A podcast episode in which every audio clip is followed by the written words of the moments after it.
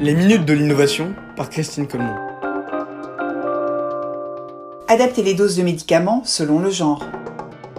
La réponse au traitement anticancéreux est différente selon les femmes ou les hommes. Et pourtant, la plupart des laboratoires n'exploitent pas encore ces données du genre lorsqu'elles développent de nouveaux médicaments.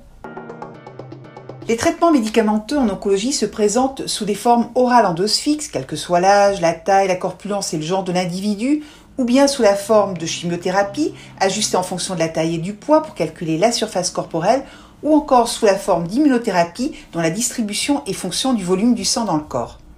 Selon le genre, l'anatomie et la physiologie sont pourtant différentes. Le volume sanguin et plasmatique est un litre plus élevé chez l'homme que chez la femme. La masse musculaire est plus importante chez les premiers que chez les secondes, même les plus sportives. Et enfin, la répartition des masses grasses n'est pas la même.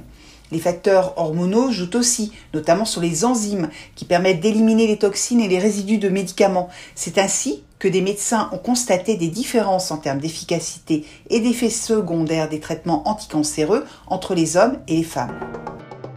Certains médicaments vont être plus efficaces sur les tumeurs des femmes mais au prix d'une plus grande toxicité. Et pour d'autres, sans aucune efficacité supérieure, la toxicité sera plus forte pour elles. Il serait donc indispensable d'adapter les doses prescrites selon le genre. C'est pour changer cette donne que des médecins cancérologues se mobilisent aujourd'hui. Reste aux autorités de santé à reprendre ce flambeau pour donner autant de chances de bien guérir aux femmes qu'aux hommes.